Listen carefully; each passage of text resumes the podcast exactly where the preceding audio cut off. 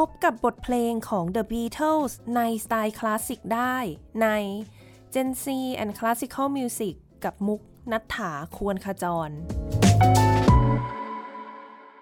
Penny Lane, there is a barber showing photographs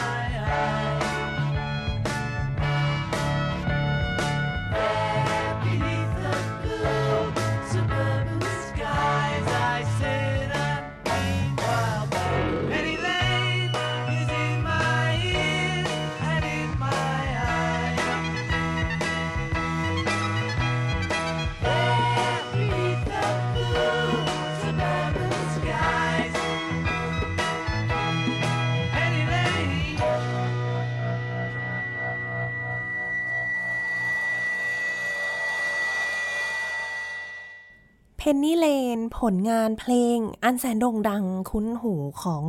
วงร็อกอังกฤษในดวงใจผู้คนตลอดกาลเลยนะคะ อย่าง The Beatles เต่าทองครองเมืองทั้ง 4 ซึ่งเพลง Penny Lane เพลงนี้ที่เพิ่งจะได้ฟังกันไปเนี่ย เป็นเพลงที่พอลแมคคาร์ทนี่ผู้แต่งเนี่ยเขาบอกว่า ตัวเขานั่งดูทีวีอยู่นะคะแล้วก็ได้เห็นการแสดงเพลง Brandenburg Concerto หมายเลข 2 in F major ของโยฮันเซบาสเตียนบาคก็อืมนะ เพลงดังท่อนดังเลยด้วยนะคะ เบอร์ 2 ที่มีเครื่องดนตรีเยอะมากเลย มีทั้ง recorder oboe มี piccolo trumpet อ่าอันนี้นี่ไม่ได้เห็นได้บ่อยๆนะคะ ก็เป็นลักษณะของทรัมเป็ตตัวเล็กที่มีเสียงสูงมาก ทีนี้เจ้าตัวพอลแมคคาร์ทนีย์เนี่ยเขาก็ดูการแสดงในทีวี แล้วก็ไปหาดูการแสดงสดอีก เพราะว่าเขาบอกว่าเขาชอบเสียงเจ้าปิ c โ o โลทรัมเป็ตนี้มากที่มันสูงสูงๆแล้วมันก็มีความแบบแอบติดตลกนิดหน่อย ก็เลยไปเสนอกับสมาชิกอีกคนคุณจอร์จมาตินเนี่ยว่า เฮ้ย นายนายเราเอามาใส่ในท่อนโซโล่ของเพลง Penny Lane กันเถอะก็เลยจะเป็นท่อนทรัมเป็ตโซโล่ที่ท่านผู้ฟังเพิ่งจะได้ฟังกันไปจากในเพลง Penny Lane ของ The Beatles นะคะ จัดตอนร็อกมา 4 ตอนนี่มี The Beatles ทุกตอนจริง ๆ วันนี้ก็ยังคงเปิดด้วย The Beatles เนาะสัปดาห์ที่แล้ว ตอนก่อนเราเปิดด้วยเพลง Eleanor Rigby ใช่ไหมคะ วันนี้เป็น Penny Lane แล้ว ขอบอกเลยว่าวันนี้ขอเถอะให้มันเป็นจุดเขาเรียกว่าจุดสิ้นสุดของ The Beatles ในรายการ Gen Z กับตอนร็อกแล้วกันนะคะ ก็คือมุกจะพูดถึง The Beatles ให้จบภายในตอนนี้ จะได้แบบว่าท่านผู้ฟังจะไม่รู้สึกว่าเฮ้ยมากไปแล้วนะ แกชอบ The Beatles หรือเปล่าเลยลำเอียง จริง ๆ แล้วเนี่ยต้องบอกก่อนว่า ใช่ค่ะ ชอบ แต่ว่าไม่ได้ลำเอียงนะ เพราะว่า The Beatles เขามีบทเพลงที่มันเกี่ยวโยงกับดนตรีคลาสสิกเนี่ยเยอะมากจริง ๆ แล้วน่าสนใจทั้งนั้นมุกก็เลยอยากที่จะเอามานำเสนอให้กับท่านผู้ฟังค่ะ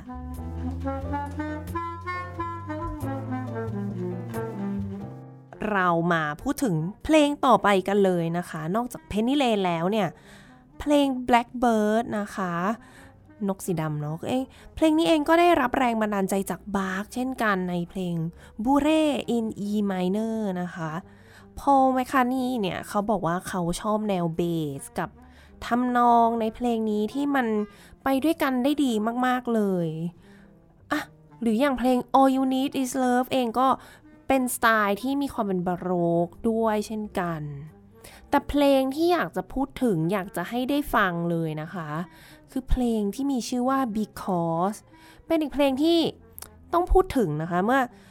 คุณจอห์นเลนนอนอ่าจอห์นเลนนอนผู้โด่งดังเนี่ยเขาไปได้ยินภรรยาของเขา เล่น Moonlight Sonataของลุดวิกฟานเบโธเฟนเนาะบนเปียโน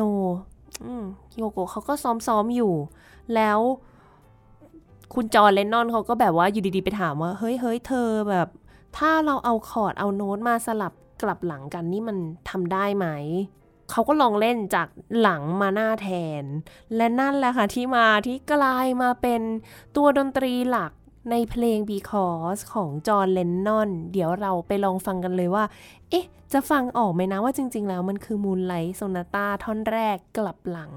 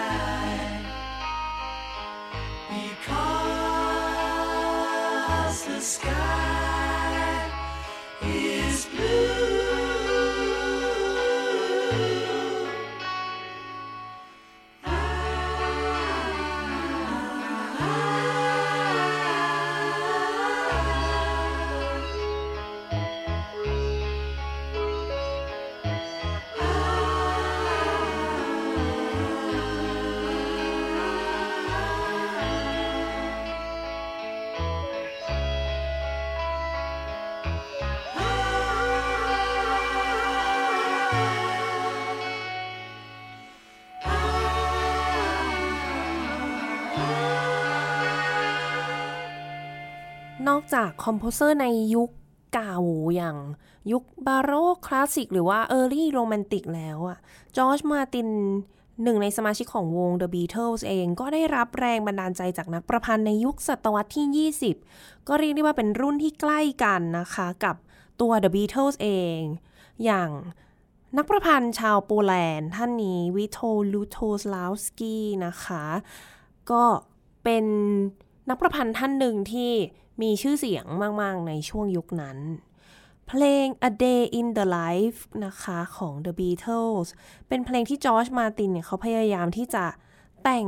ให้กับวงออเคสตรามาเล่นด้วย แล้วก็มีการคร e เชนโดหรือว่าเพิ่มเสียงดังขึ้นดังขึ้นดังขึ้น เพื่อไปสู่จุดคลแม็กซ์นะคะ แต่ด้วยความที่คุณจอร์จมาตินเนี่ยเขาไม่ได้เรียนมาไม่ได้มีความ สามารถมากพอที่จะเขียนแนว เครื่องดนตรีต่างๆ ในวงออเคสตรา เขาก็เลยใช้วิธีนี้ละกัน ด้นสด ให้นักดนตรีแต่ละคนเนี่ยด้นสดอิมพรไวส์กันเลยนะคะ ทุกคนด้นกันเอง แล้วก็เพิ่มเสียงขึ้นเพิ่มเสียงขึ้น ซึ่งไอเทคนิคนี้เนี่ย มันดันไปตรงกันกับ ซิมโฟนีหมายเลขสองของลูโทสลาฟสกี้พอดีเลยที่ช่วงนั้นเนี่ยกำลังเป็นประเด็นที่ถูกพูดถึงกันมากในวงการคลาสสิกเออเพราะฉะนั้นเดี๋ยวเราจะได้ฟังเพลง A Day in a Life กันแอบกระซิบว่าเพลงนี้จริง ๆ เป็นเพลงโปรดของคุณพ่อมุกด้วย ก็ขออนุญาต แนะนำเพลงโปรดของคุณพ่อมุกที่ได้รับแรงบันดาลใจจาก composer คลาสสิกให้กับท่านผู้ฟังได้ฟังกันค่ะ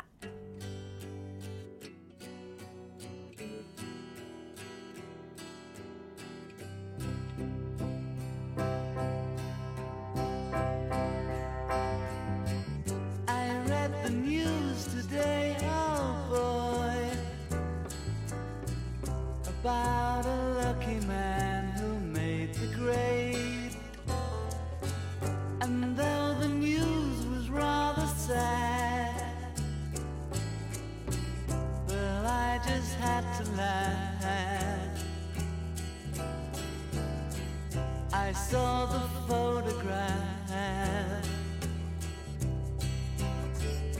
He blew his mind out in a car.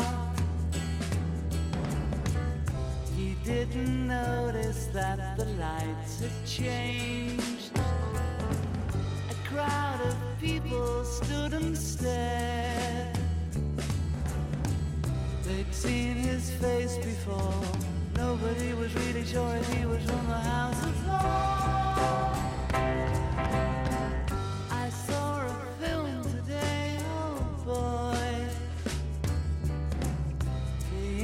English army had just won the war. A crowd of people turned away. But I just had to look, having read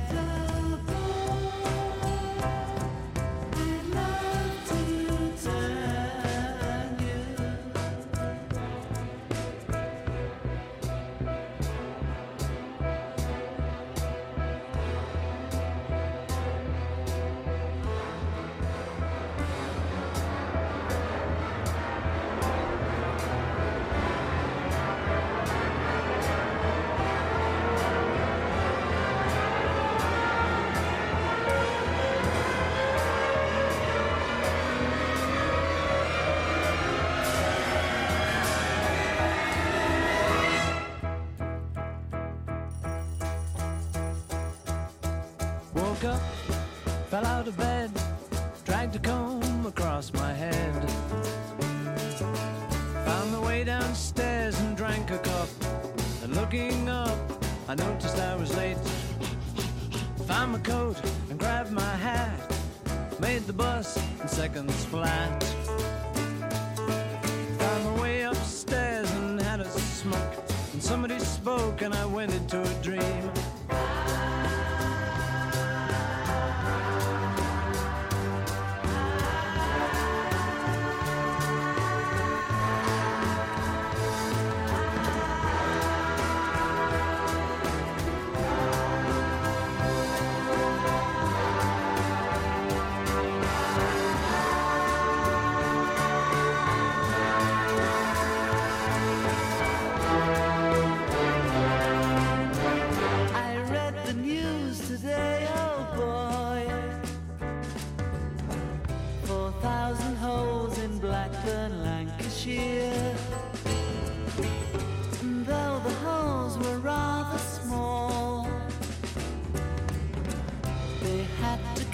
Them all. Now they know how many holes it takes to fill the Albert Hall. Oh,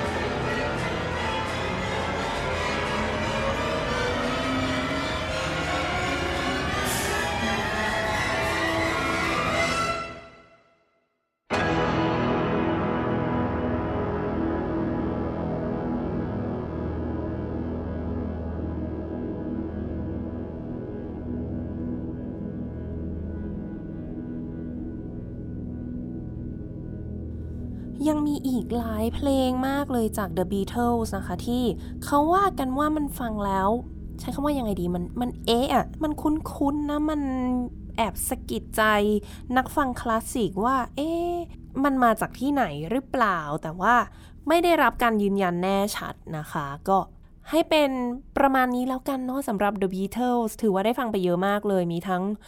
อิเลนอร์ริกบี้ที่มีการใช้เครื่องดนตรีแบบ string octet อย่างนี้มีอ่าวันนี้เราฟังมีความเป็นบาโรกบาร์กมีลูโทสลาฟสกี้ก่อนหน้านี้ก็จะมีเพลงของ The Beatles ในเวอร์ชั่นของออเคสตราเป็นเปียโนบรรเลงหลากหลายมากจริงๆ อ้อรวมไปถึงบทเพลงออเคสตราของพอลแมคคาร์ตนีย์ด้วย จริงๆ ถ้าใครสนใจเนี่ย ลอง search หาเพิ่มเติมได้นะคะ พอลแมคคาร์ตนีย์แต่งเพลง ออเคสตราบรรเลง แล้วก็มีทั้งเพลงที่มีวงคอรัสอยู่ด้วยเนี่ยเยอะมาก แล้วก็น่าสนใจมาก ๆ เลยค่ะ ไปกันต่อกับอีกนักร้องนักแต่งเพลงคุณภาพที่ก็สร้างผลงานโดยได้รับแรงบันดาลใจจากการฟังเพลงของ classical composer นะคะ และอ๋อ The Beatles ด้วย คือไม่ได้ฟังแค่คลาสสิกแต่ฟัง The Beatles ด้วย นั่นก็คือคุณ Barry Manilow นะคะ นักร้องชาวอเมริกัน ก็ใช้คำว่าเป็นสุดยอดตำนานที่ยังมีชีวิตอยู่ตอนนี้ก็ได้นะ หลายคนอาจจะรู้จักกันอยู่แล้ว คนนี้นี่ก็เป็นศิษย์เก่าจากมหาวิทยาลัยชื่อดังที่สหรัฐอเมริกาอย่างจูลิอาร์ดด้วยนะคะ ในเอกมิวสิค l ลเทเตอร์ถามว่าจริง ๆ แล้วแบร์รี่แมนิโลเนี่ย เกิดมาเกิดในที่นี้หมายถึงแบบดังขึ้นมาได้เนี่ยนะคะ เพราะว่าเคยทำงานในสายโฆษณาให้กับโทรทัศน์มาก่อน แต่งเพลงโฆษณาเป็น jingle สั้น ๆนะคะ อย่างโอ้ยุคนั้นนี่เพลงของเขาก็โฆษณา KFC งี้ Pepsi McDonald's Dr. Pepper ก็โหแบรนด์ใหญ่แบรนด์ดังทั้งนั้นเลย จนมาในปี 1971 เขาก็ได้ปล่อยเพลงดังออกมานะคะ เป็นซิงเกิลที่มีชื่อว่า Could It Be Magic Could It Be Magic อ่าก่อนที่หลังจากนั้นเนี่ยสองปีถัดมามันก็จะไปอยู่ในอัลบั้มแรกของเขาด้วย เขาเล่าว่าบ่ายวันหนึงเนี่ย นั่งเล่นเป็นโนเพลง Prelude นะคะโอปุสที่ 28 หมายเลข 20 ของเฟรเดริกโชแปง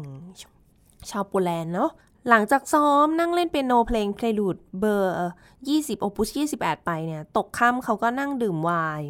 จิบไวน์อยู่ดีๆ ก็ปิ๊งไอเดียขึ้นมาได้คอร์ดออกมาเป็นชุดๆเลย แล้วเขาก็บอกว่าโอ้โหคอร์ดอันนี้นะเท่มากเจ๋งสุดๆ ตั้งแต่เคยมีประสบการณ์การแต่งเพลงมา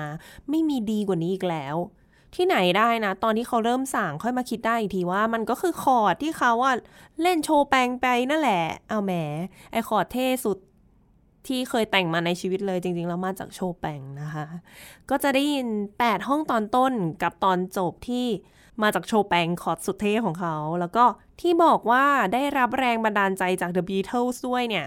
ก็คือเขาไปฟังเพลง Hey Jude มา Hey Jude don't make it bad เนาะถ้าใครฟัง Hey Jude อะจะจำได้ว่าเพลงเนี้ยยาวมาก เพลงจริง ๆอะมันไม่ยาวหรอกแต่ นา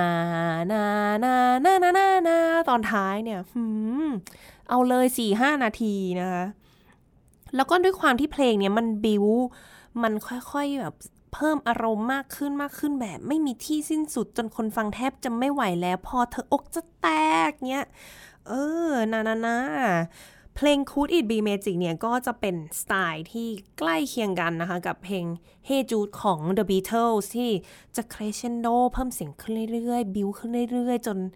อ้าไม่ไหวแล้วค่ะ อะ เดี๋ยวไปลองฟัง Could It Be Magic โดย Barry Manilow กันค่ะ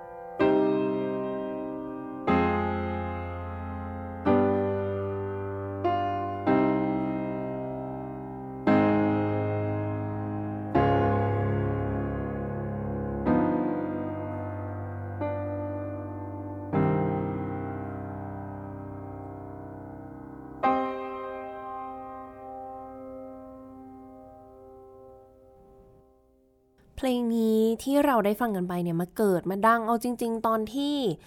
Queen of Disco อย่าง Donna Summer แล้วก็วงป๊อปจากอังกฤษอย่าง Take That เนี่ยเขานำมาร้องใหม่ก็เลย เป็นที่รู้จักกันมากขึ้น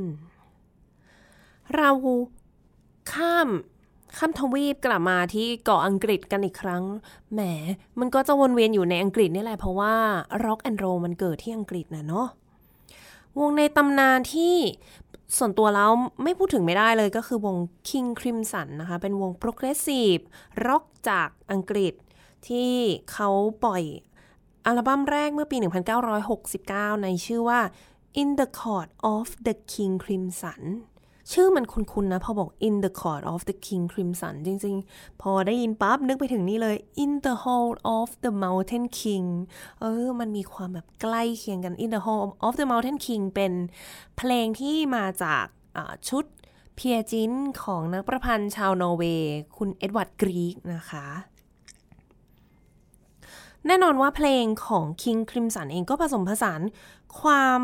หลากหลายที่มากกว่าเพลงร็อกไว้นะคะ อย่างมีแจ๊ส มีคลาสสิก แล้วก็มีความเป็น symphonic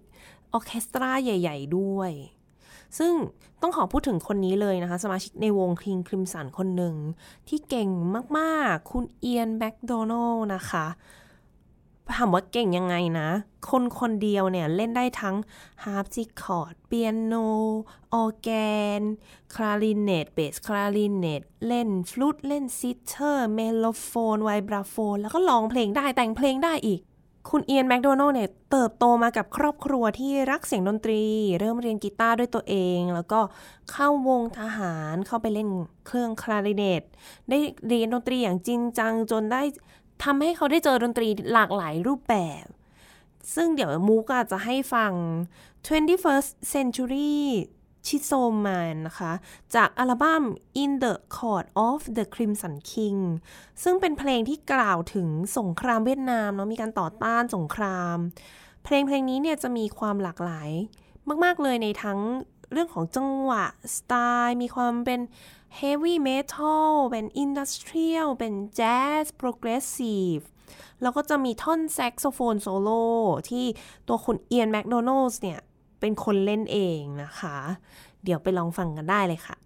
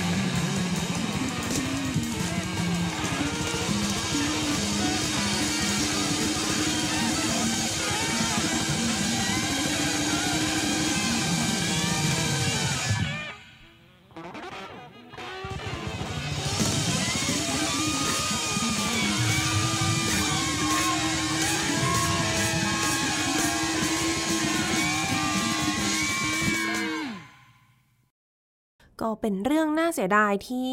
คุณเอียนแมคโดนัลด์เนี่ยจริง ๆ ก็เพิ่งจะจากเราไปเมื่อปีที่แล้วปี 2022 นี้เองนะคะปะอีกวงในช่วงเวลาที่ไล่เลี่ยกันสุดๆเลย แล้วก็ยังเป็นสไตล์เดียวกันกับ King Crimson ด้วยนะคะ คือวง Yes อ่า Yes วง Yes เป็นวง progressive เอ่อ progressive rock เหมือนกันเลยนะคะกับ King Crimson จากเมืองลอนดอนก่อตั้งเมื่อปี 1968 แล้วก็ปีเดียวกันนั้น 1971 เหมือนกับ King Crimson เลยเนี่ยเขาออกอัลบั้มที่ 4 ที่ใช้ชื่อว่า Fragile นะคะนำเสนอความสนใจของสมาชิกในวงที่แตกต่างกันไปนะคะ อย่างอะอันนี้ก็จะมีในเรื่องของดนตรีคลาสสิกเนาะ คือ ต้องบอกก่อนว่าวง Yes เนี่ยช่วงก่อนหน้านี้ที่เขาจัดคอนเสิร์ตกันนะในยุคนั้นเนาะเพลงวงร็อกเวลาจัดคอนเสิร์ตเขาก็จะมีเปิดเพลงนำมาก่อนเนี่ยวงนี้เพลงประจำวงเขาประจำการเปิดคอนเสิร์ตของวง Yes ก็คือเพลง Firebird ของอีกอร์สตราวินสกี้ชาวรัสเซียนะคะเพลงอย่างเท่เลยนะเพลงเปิดคอนเสิร์ตร็อกเนี่ยเห็นไหมจริงๆอะสตราวินสกี้เนี่ยเขาก็มีความเป็นร็อกเป็น heavy metal อยู่ ในอัลบั้มนี้ในอัลบั้ม Fragile เนี่ยจะมีอยู่เพลงหนึ่งที่มีชื่อว่า Cans and Brahms นะคะ ซึ่งเขาได้ยกเอาตัวดนตรีจากท่อนที่ 3 ของซิมโฟนีหมายเลข 4 ซิมโฟนี in E minor นะคะ ของโยฮันเนสบรามส์ชาวเยอรมันเนี่ยมา มาทำใหม่เป็นเวอร์ชันร็อกในแบบของวง Yes เอง โดยมีริกเวกแมนนะคะนักคีย์บอร์ดเนี่ย เป็นคนที่ทำเพลงนี้เลย บอกก่อนซิมโฟนีเบอร์สี่เป็นเพลงที่มุกชอบมาก มุกชอบบรามส์มาก ๆ เลย เขาบอกเพลงนี้เนี่ย ใช้เวลาในการแต่งในสตูดิโอทั้งหมด 15 ชั่วโมงค่ะ 15 ชั่วโมงเท่านั้น เฮ้ย ก็เก่งเกิน งั้นเดี๋ยวไปลองฟังกัน Cans and Brahms โดย Yes ค่ะ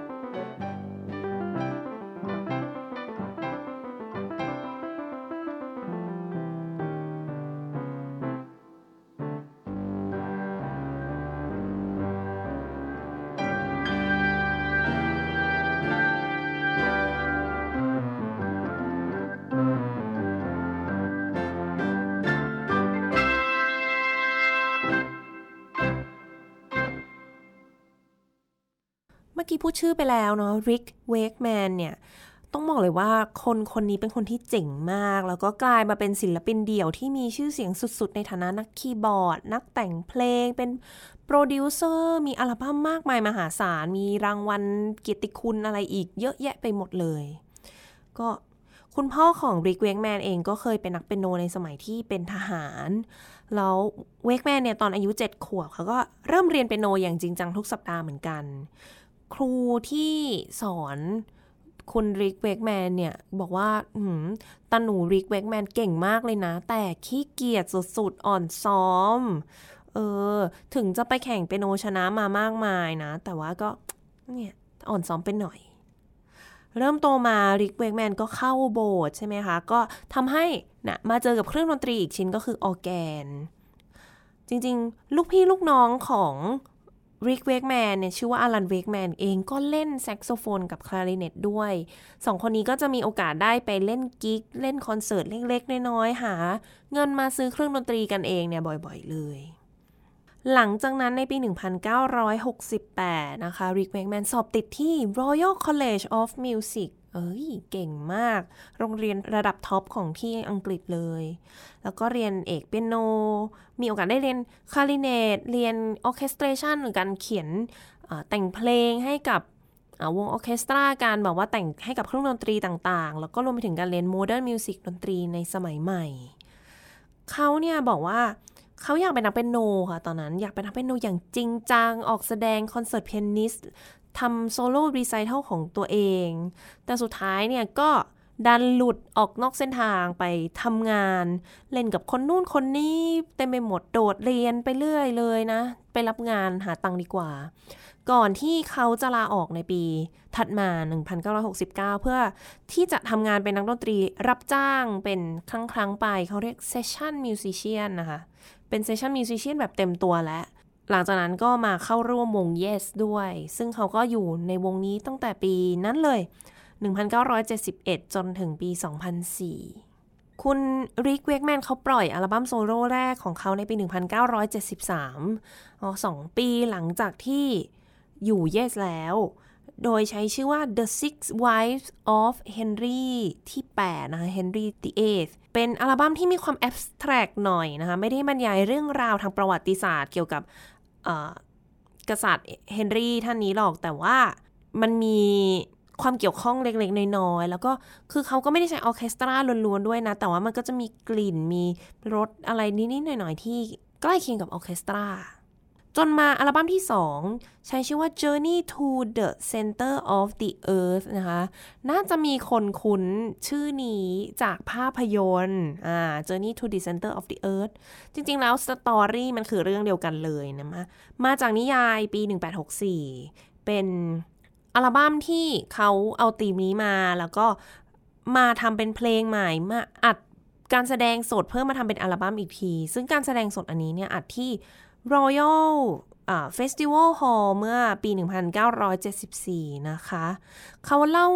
เรื่องราวการเดินทางสู่ใจกลางโลกเนี่ยผ่านดนตรี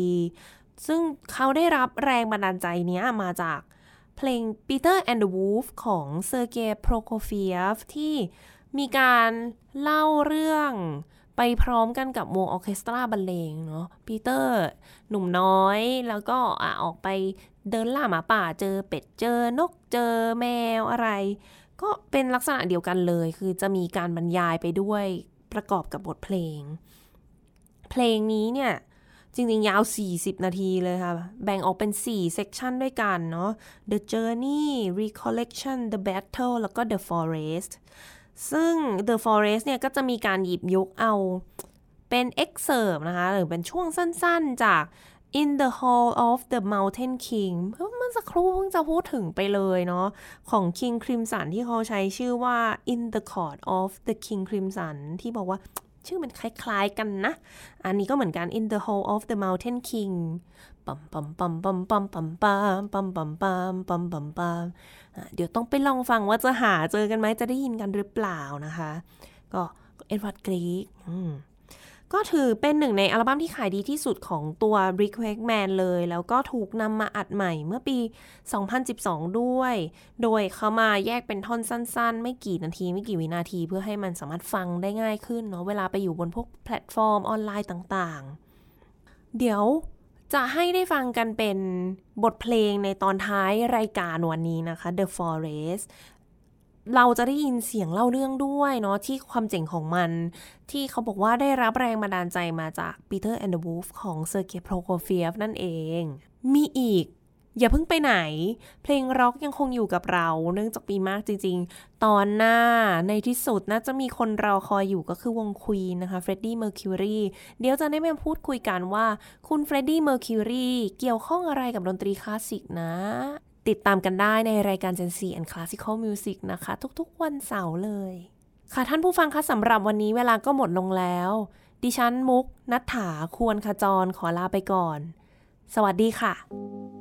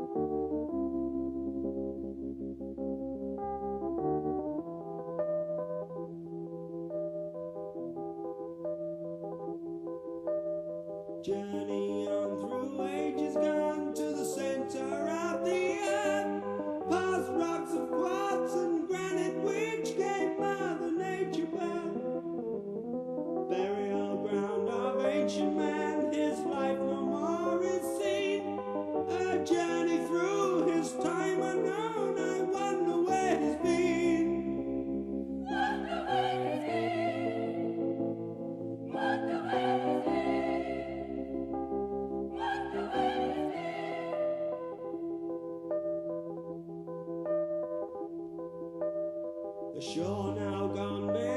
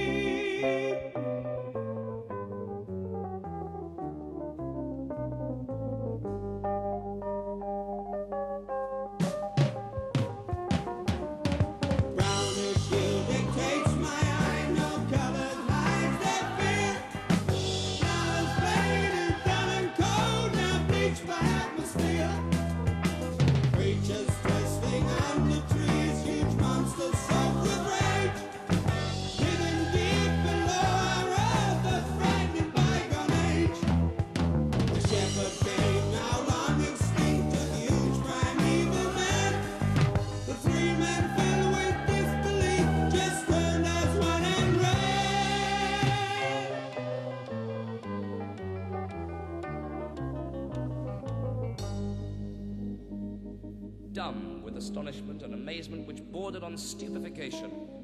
they fled the forest. Instinctively, they made towards the Lidenbrook Sea. Discovering a rusty dagger on the beach and the carved initials of the explorer before them on a slab of granite, they realized that they were once again treading the route of Arne Saknussemm. Following a short sea journey around a cape, they came ashore where a dark tunnel plunged deep into rock. And venturing down, their progress was halted by a piece of rock blocking their way. After deciding to blow their way through and setting the charge, they put out to sea for safety. With the explosion, the rocks before them opened like a curtain and a bottomless pit appeared in the shore. The explosion had caused an earthquake. The abyss had opened up and the sea was pouring into it. Down and down they plunged into the huge gallery, but on regaining their senses, found their raft rising at tremendous speed. Trapped in the shaft of an active volcano, they rose through the ages of man, be finally expelled out on a mountainside riddled with tiny lava streams. Their journey was completed, and they found themselves 3,000 miles from their original starting point in Iceland. They had entered by one volcano, and they had come out by another. With the blue mountains of Calabria in the east, they walked away from the mountain that had returned them, the frightening Mount Etna.